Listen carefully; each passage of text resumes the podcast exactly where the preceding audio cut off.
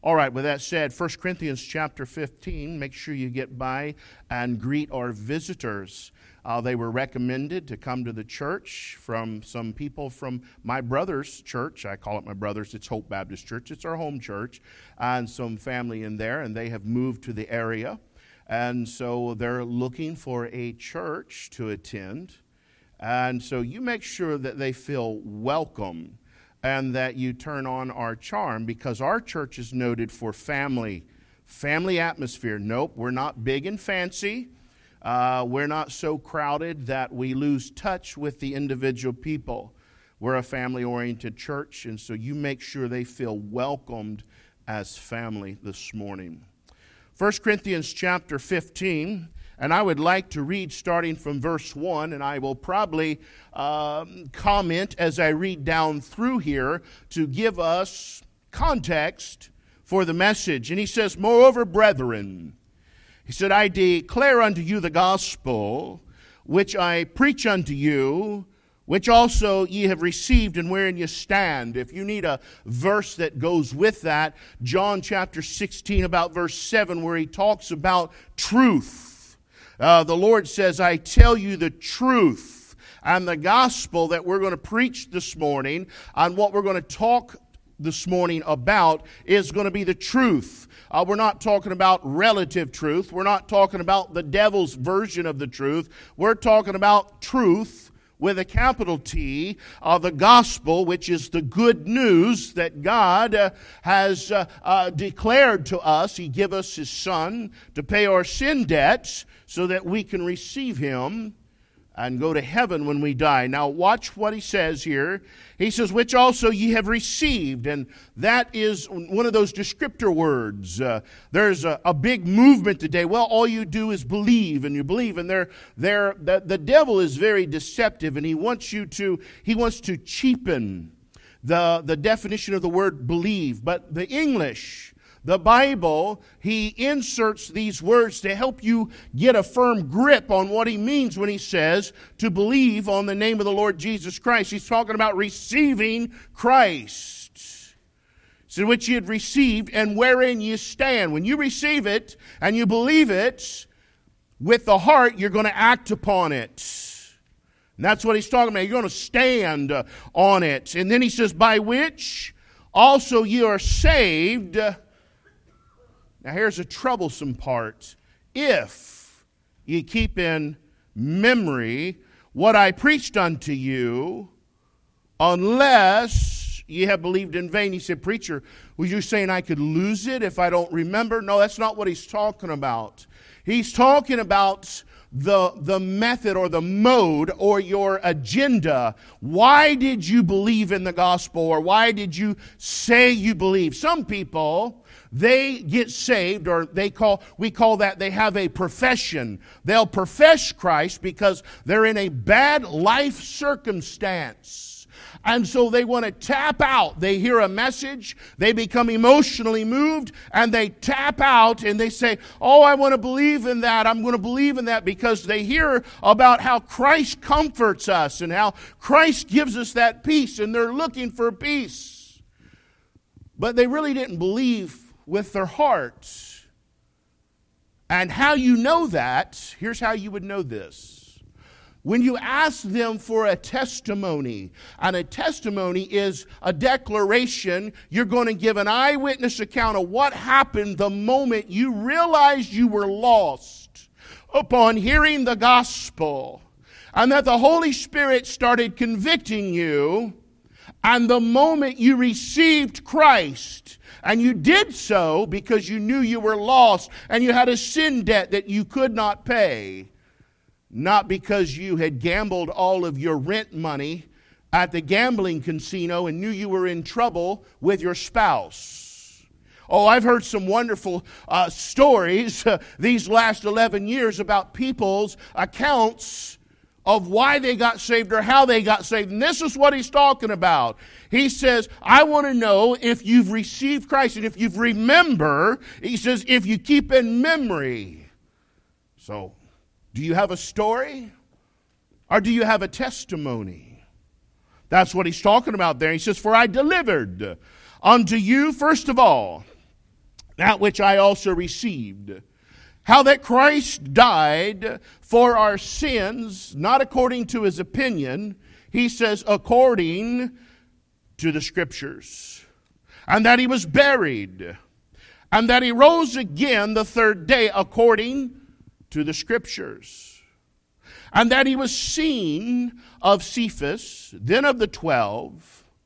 After that, he was seen of above 500 brethren at once, of whom the greater part remain unto this present, but some are fallen asleep. After that, he was seen of James, then of all the apostles. And last of all, now I'm going to uh, give you a commentary on this. Last of all, he was seen of me. Also, as of one born out of due time, you say, why, why'd you emphasize that? There are a lot of people run around the day trying to tell you they've seen Jesus. And your Bible just told you the last person to see the resurrected Lord was the Apostle Paul here on this earth. Trust your Bible. Trust your Bible.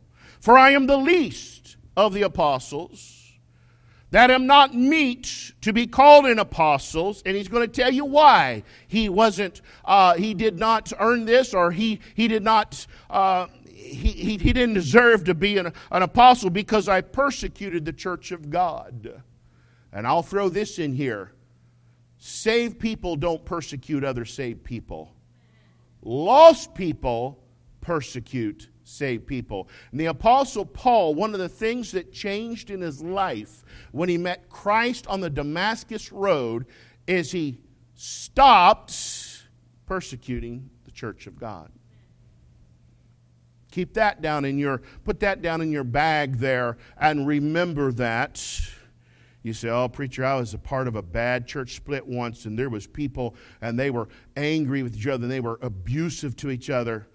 Did you ever stop to think, and I've had to say this and tell church people this or say people, what made you think everybody in that church split was God's children? You're like, uh, yeah. The devil is deceptive and he hates God's work. He opposes God's work. Now, I, I, understand that might not be Easter bunnies and Easter eggs this morning, and we're going to get to the good parts.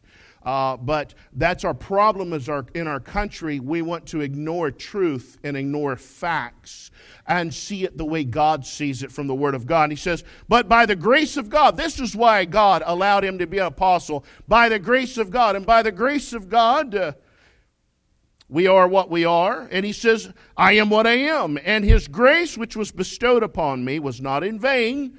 Amen. Amen.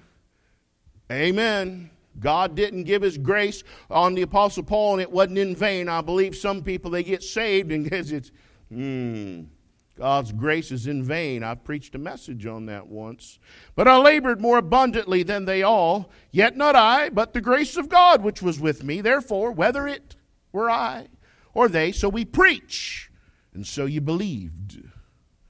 Now, he's going to get to the problem at hand. If Christ be preached that he rose from the dead, how say some among you that there is no resurrection of the dead? Sadducees should come to your mind. They did not believe that there was a resurrection. There could not be life after death. They also did not believe in angels or spirits. But if there be no resurrection of the dead, then is Christ not risen? And if Christ be not risen, then is our preaching vain, and your faith is also vain. Yea. And we are found false witnesses of God because we have testified of God that he raised up Christ, whom he raised not up, if so be that the dead rise not. Now remember, Hymenaeus and Philetus were part of the group that were coming through saying there, there was no resurrection or it had passed already. Uh, the Sadducees and some of them were getting in the church and they were trying to teach and they were trying to confuse the saints and to discourage the saints that Christ didn't rise from the dead. There's no life after death. And he's laying this out. He says, Look, if the Lord never rose again, all the preaching we're doing is in vain. Our faith, which is our salvation, is vain also. It's null and void. And he's going to go on here. And if Christ be not raised, your faith is vain. Ye are yet in your sins. Uh oh, now we've got a problem. Then they also, which are fallen asleep, he's talking about saved loved ones, in Christ are perished. Well, that's not very comforting. That's correct. If in this life only we have hope in Christ, he's implying that some people are saying because Jesus never arose from the dead, that this thing we call salvation or faith is only something that uh, it's, it's been a devised story to give people some hope in this life. And so he's going to move on here. And he says, If in this life only we have hope in Christ, we're of all men most miserable. But now, is Christ risen from the dead, and because the first fruits, or became the first fruits of them that slept. For since by man came death, by man came also the resurrection of the dead. For as in Adam all die, even so in Christ shall all be made alive.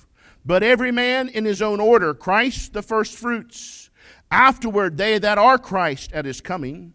Then cometh the end when he shall have delivered up the kingdom to God, even the Father, when he shall have put down all rule and all authority and power. For he must reign till he hath put all enemies under his feet. And the last enemy that shall be destroyed is death. For he hath put all things under his feet. But when he saith all things are put under him, it is manifest that he is accepted, which did put all things under him. Let us pray. Our gracious Father, we come, we thank you now. Lord, help us today. Lord, we already see that the devil is trying to get in uh, to the electronics and trying to disrupt. And, and why? Is because it's the day that we have set aside. This is the day that we've set aside to uh, um, celebrate you rising from the dead. Lord, the, the devil does not want us to be reminded of that because it means he was judged and lost his battle at the cross. Lord, let us be reminded of these things because you live today. In Jesus Christ's name, amen. You see, if Jesus Christ never rose from the dead, then everything that we believe and practice would be in vain. There'd be no sense in being in this church house this morning. There'd be no sense in trying to live our lives in accordance with the scripture. If the Lord is still dead, then everything we would do is vain. With that said, I believe there's a lot of Christians today that are miserable who live their lives as if Christ is dead. They live powerless lives, devoid of the constraining power of the Holy Spirit of God. And the Bible is clear that we are more than conquerors. The Bible has declared that if you're born again, you're a conqueror in Christ. You've been set free from the bondage of sin. And so, saved, born again people do not have to live miserable lives thinking that there is no hope. So I'll give you to the heart of the message because he lives. Because he lives, he says the preaching of the cross is real. There in verse 14, we see it here. He says, And if Christ be not risen, so he's given you this argument. He said, What are we doing? He's talking to the Corinthian church here, and they had many problems, a very carnal church. And he says, If Christ is not risen, then our preaching is vain. And I'm telling you this morning because he lives. Uh, the preaching of the cross is real. The Bible declares this in Romans 1:16, "For I am not ashamed of the gospel of Christ, for it is the power of God unto salvation to everyone that believeth, to the Jew first and also to the Greek." So he says there's power in this message that we preach. And I will declare to you from personal experience there's no more powerful preaching you can preach than when you begin to preach about Jesus and Him crucified and risen again the third day to save us. There's a supernatural power connected with that. There's power in the gospel preaching because He lives. There's no uh, more powerful preaching. The world, the lost, now they think the preaching's foolish. Remember here, he started this book that he said the lost people, they think the preaching of the cross is foolishness.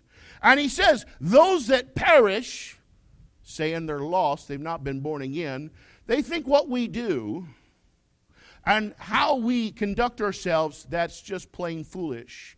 And I don't know if you've recognized it, but I'm beginning to see it that the mo- mood in America is turning against Christians. I, I don't know if you've seen that, but a lot of things are being blamed on Christianity or the way that the Bible has us live and think to the point that we're called haters and not uh, Christians or children of God. And here's why the lost crowd, the foolish, they don't like the preaching. It confronts them about their sin problem. Look with me here in verse 3. For I delivered unto you, first of all, that which I also received how that Christ died for our sins.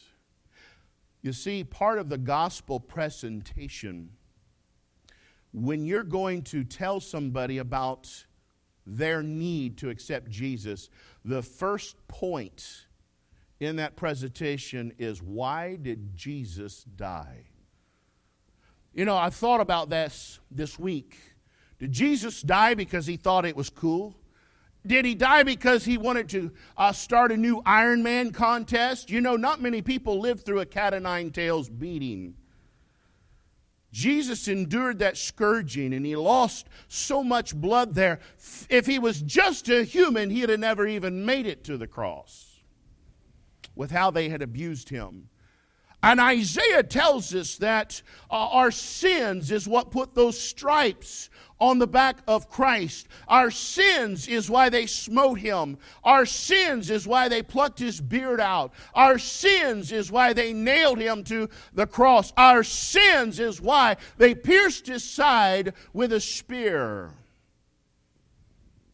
And so man must be confronted about his sin problem. And that just is stroking the cat the wrong way.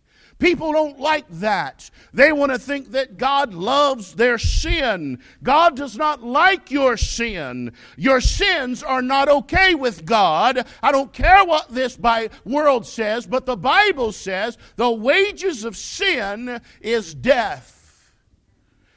God is at enmity with this sin filled crowd. Now, when you preach like that, and that is the gospel, people immediately equate that because you disagree with their lifestyle and how they're living, that you hate them. Then Jesus would have never died.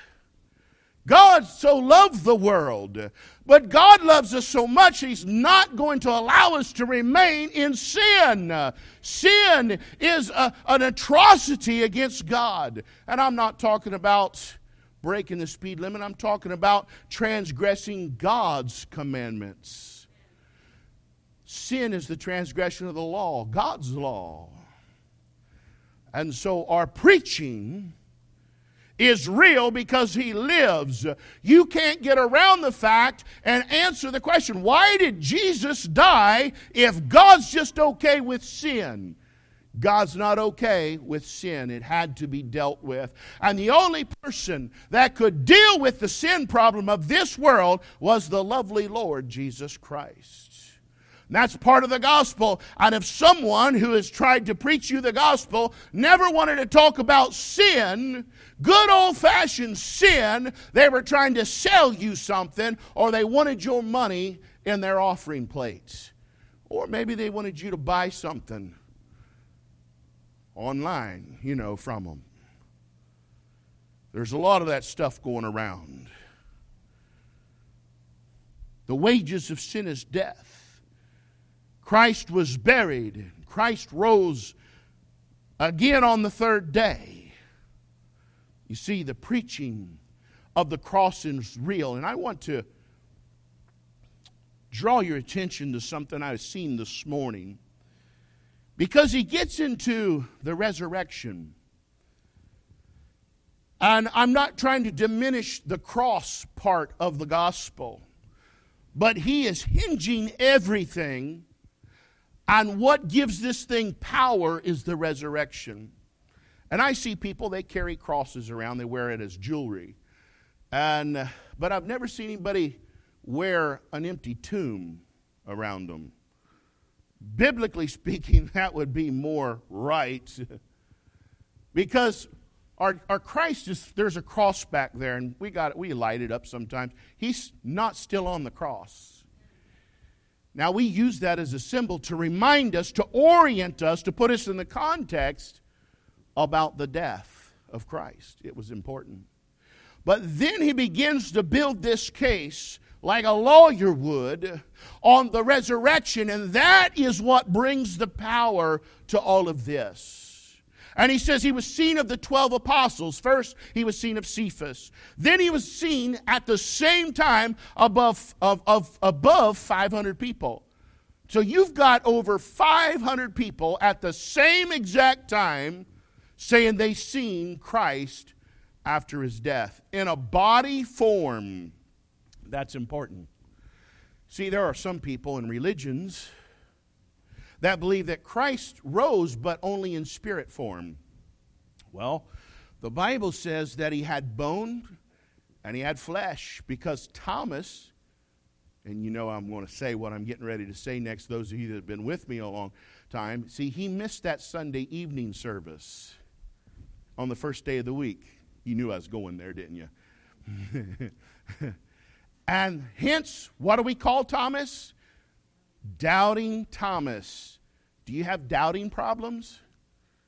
Well, I definitely wouldn't be skipping out on the evening services because sometimes that's when the power of the Holy Spirit of God will show up.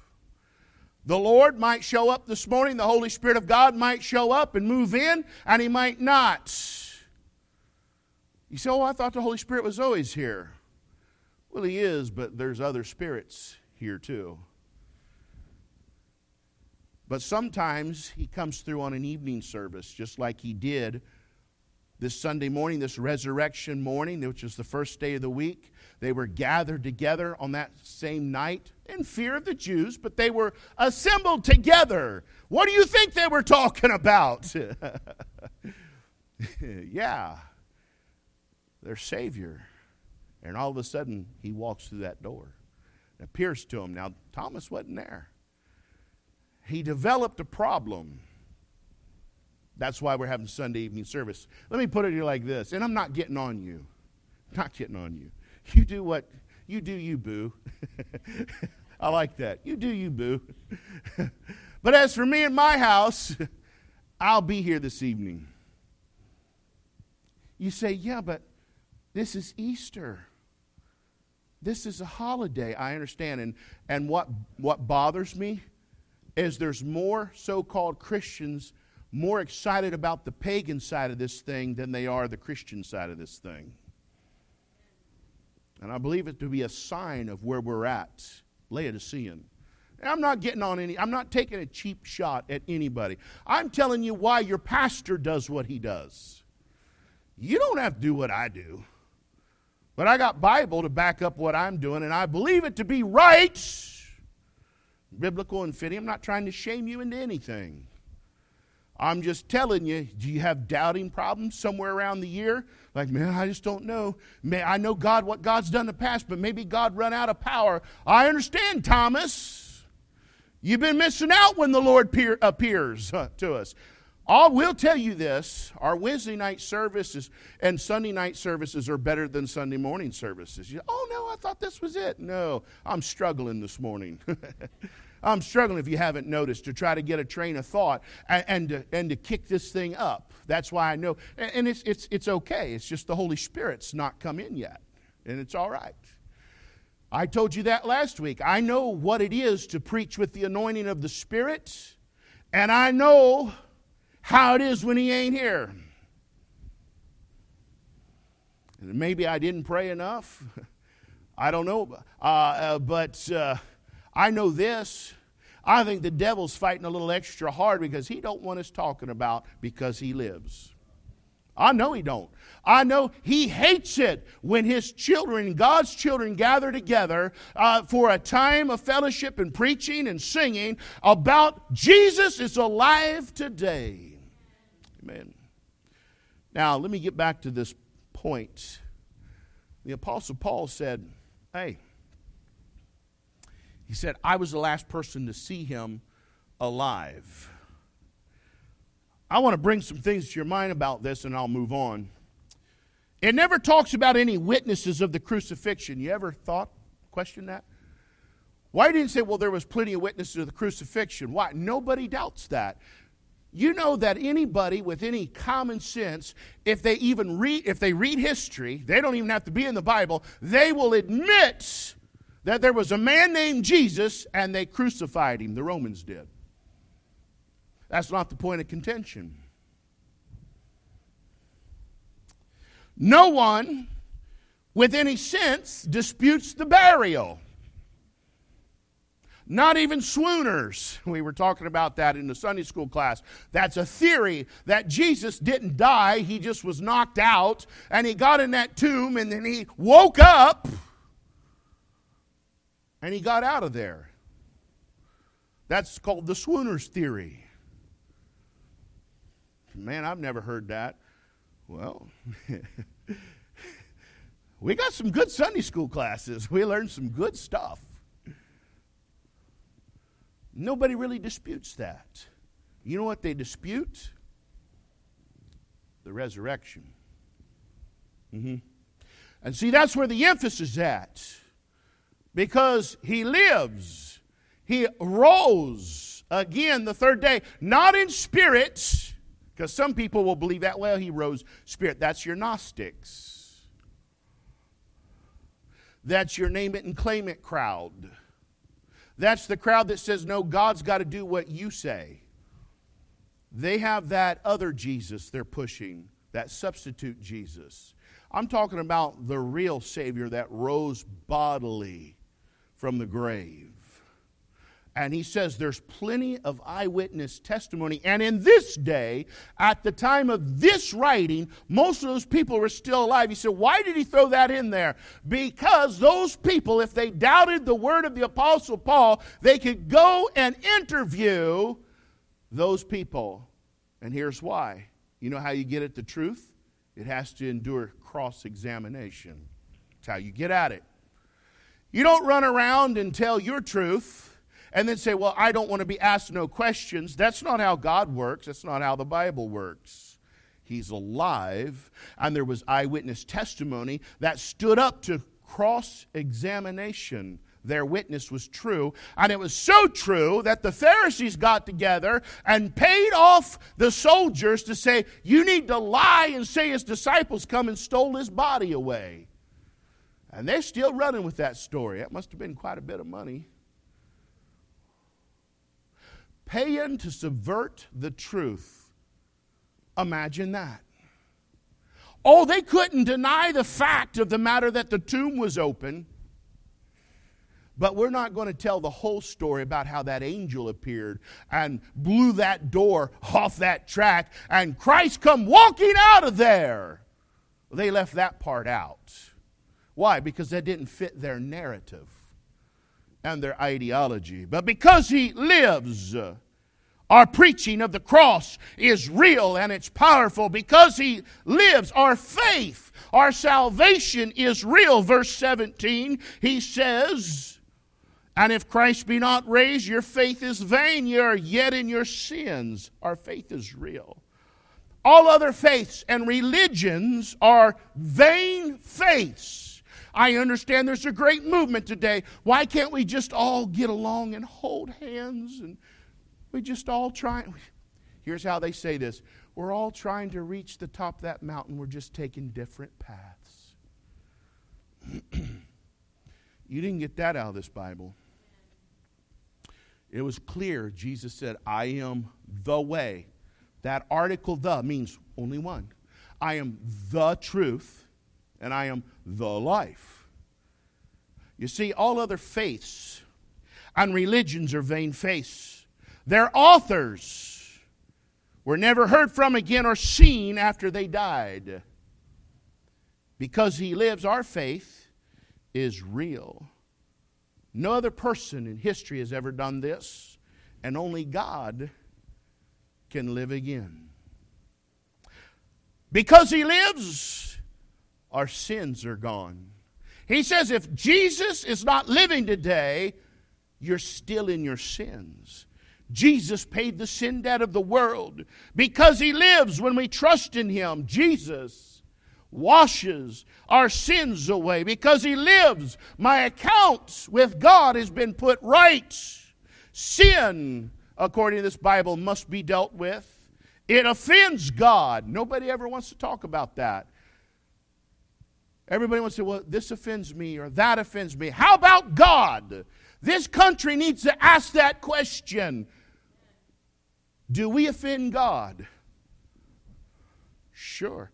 This nation is offensive to God right now in its present shape. And I don't know how much longer it's going to go before God just raptures us out of here. But we're close. Sin cost God his blood, the blood of Christ. Because he lives, our sins are gone. Because he lives, verse 18, and this is comforting. Our loved ones are in heaven. Do you see that? This is verse 18. Then they also which are fallen asleep in Christ are perished. Many of you have loved ones that are in glory. I, I got some loved ones that are in glory. They've died. If Jesus is not alive, they're gone forever. Boy, that's not very comforting, is it? Mm-mm. Um, 1 Thessalonians chapter 4 says, Comfort one another with these words. He says, When Christ comes back, he's bringing those loved ones that were saved back with him and will meet them in the air because he says, The dead in Christ shall rise first. He says, If Christ is not alive, they're perished, they're gone. Boy, I'm glad he's alive this morning because we got something to look forward to. I've been at the bedside of some saints of God, and I've been there witnessing their final words. And there's some things they all have in common. Number one, all these people said, God's in the mountains. God's on high. God's in the mountains. Okay? I believe that. But then they begin to describe as they're crossing over, they're in death. They're crossing over, they'll describe a river, they'll describe a city they can't see real plainly, but what they can see is loved ones who have went on before. And they'll describe them, they'll begin to try to talk to them, and then they'll describe an angel crossing that Jordan coming to get them to take them on the other side. He said, well, that's probably hallucinations. Then why would people that are saved, that don't know each other, begin to describe the same things? I'm telling you, they're getting ready to cross over. They're saints of God. And one of the things that comforts us because He lives is we got saved loved ones over there and they're waiting on that other shore for us. Amen. Amen. Our loved ones are in heaven, the ones that trusted Christ. You see, when we grieve over a saved loved one who has died, it's a lot different than grieving over a lost loved one that has died that was not saved. We call it around here, it's a graduation. And yes, it's hard. When you lose somebody you're close to and you love and they're gone, there's, there's a hole there. But sure is comforting to know I'll see them again. I'll see them again. They're with Jesus because he lives. Because he lives, verse 19, we have a hope that is steadfast and sure. If in this life only we have hope in Christ, we are of all men most miserable. He says, Look, this is not some uh, uh, fairy tale that we've put together to make you feel good in the moment, to put more money in the plate so we can make merchandise of you. There's something real to this. It has some substance, it has evidence. Now, faith is the substance of things hoped for, the evidence of things not seen is, and that's Jesus. He rose. This gospel that we preach is just not a story. This hope is assurance that God promised and he will perform. Romans 15 says this For whatsoever things were written aforetime were written for our learning, that we through patience and comfort of the scriptures might have hope. He's not using the word hope like we use the word, like, I hoped it didn't rain today. No, no, in, in this Bible, in your legal document, hope has a little different definition. This thing is based upon solid fact that everything this Bible has said about Jesus and any prophecy that it has made has in, in the past has come to pass.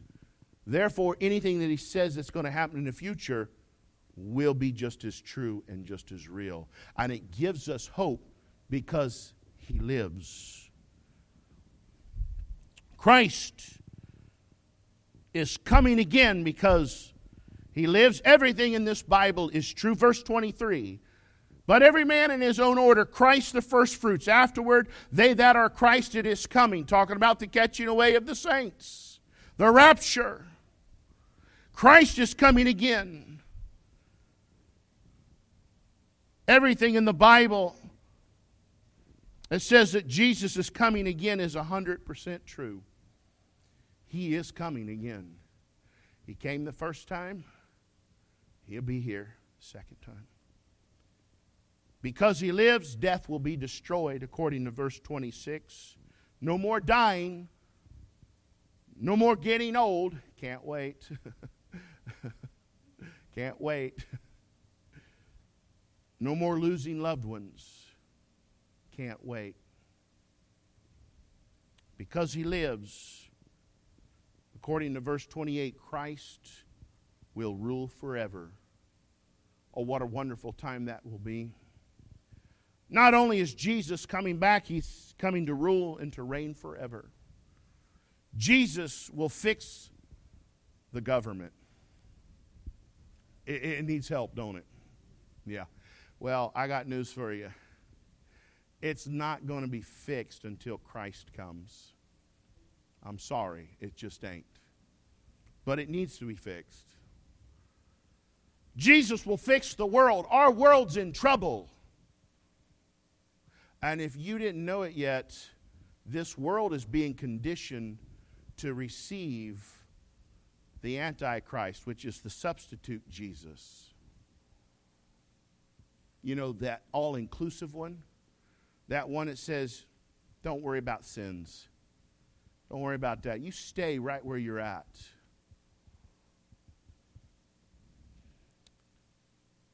And the Bible says there'll be no end to his government. That's right. When he sets up that millennial kingdom, and I assure you, he's coming again. He'll be here. It will be literal, it'll be physical, it'll be visible, and he says he will rule it with a rod of iron. And he says we can lay our heads down at night on our pillows with a comforting thought that Jesus is coming again because he lives. Let us all stand this morning.